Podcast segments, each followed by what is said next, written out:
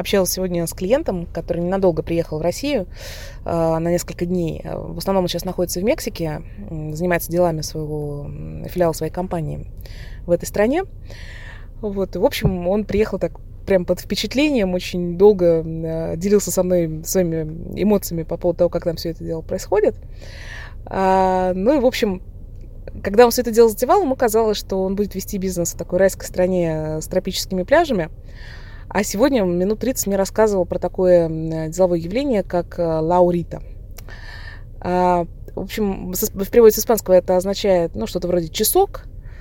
Э, как он сказал, я, говорит, думал, что хуже испанского маньяна, ну, он испаноговорящий товарищ, и, в общем, давно с латинским бизнесом общается, он говорит, хуже маньяна не может быть, говорит, ничего. Ну, мне так казалось. На самом деле ничего подобного, потому что есть такое понятие лаурита мексиканское, которое может означать буквально любой промежуток времени, но ни в коем случае, конечно, не час.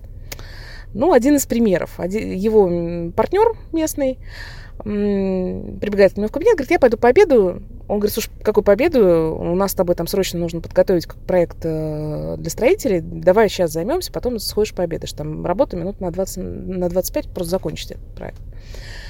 А он говорит, нет, нет, нет, мне очень надо, у меня там дела, в общем, en la horita, то есть в течение часочка я вернусь. Он говорит, ну, только имей в виду, что это прям срочно обязательно сегодня нужно закончить. Он говорит, да, да, конечно. Проходит час, проходит два, проходит три, проходит четыре. Время пять часов. Человека нет.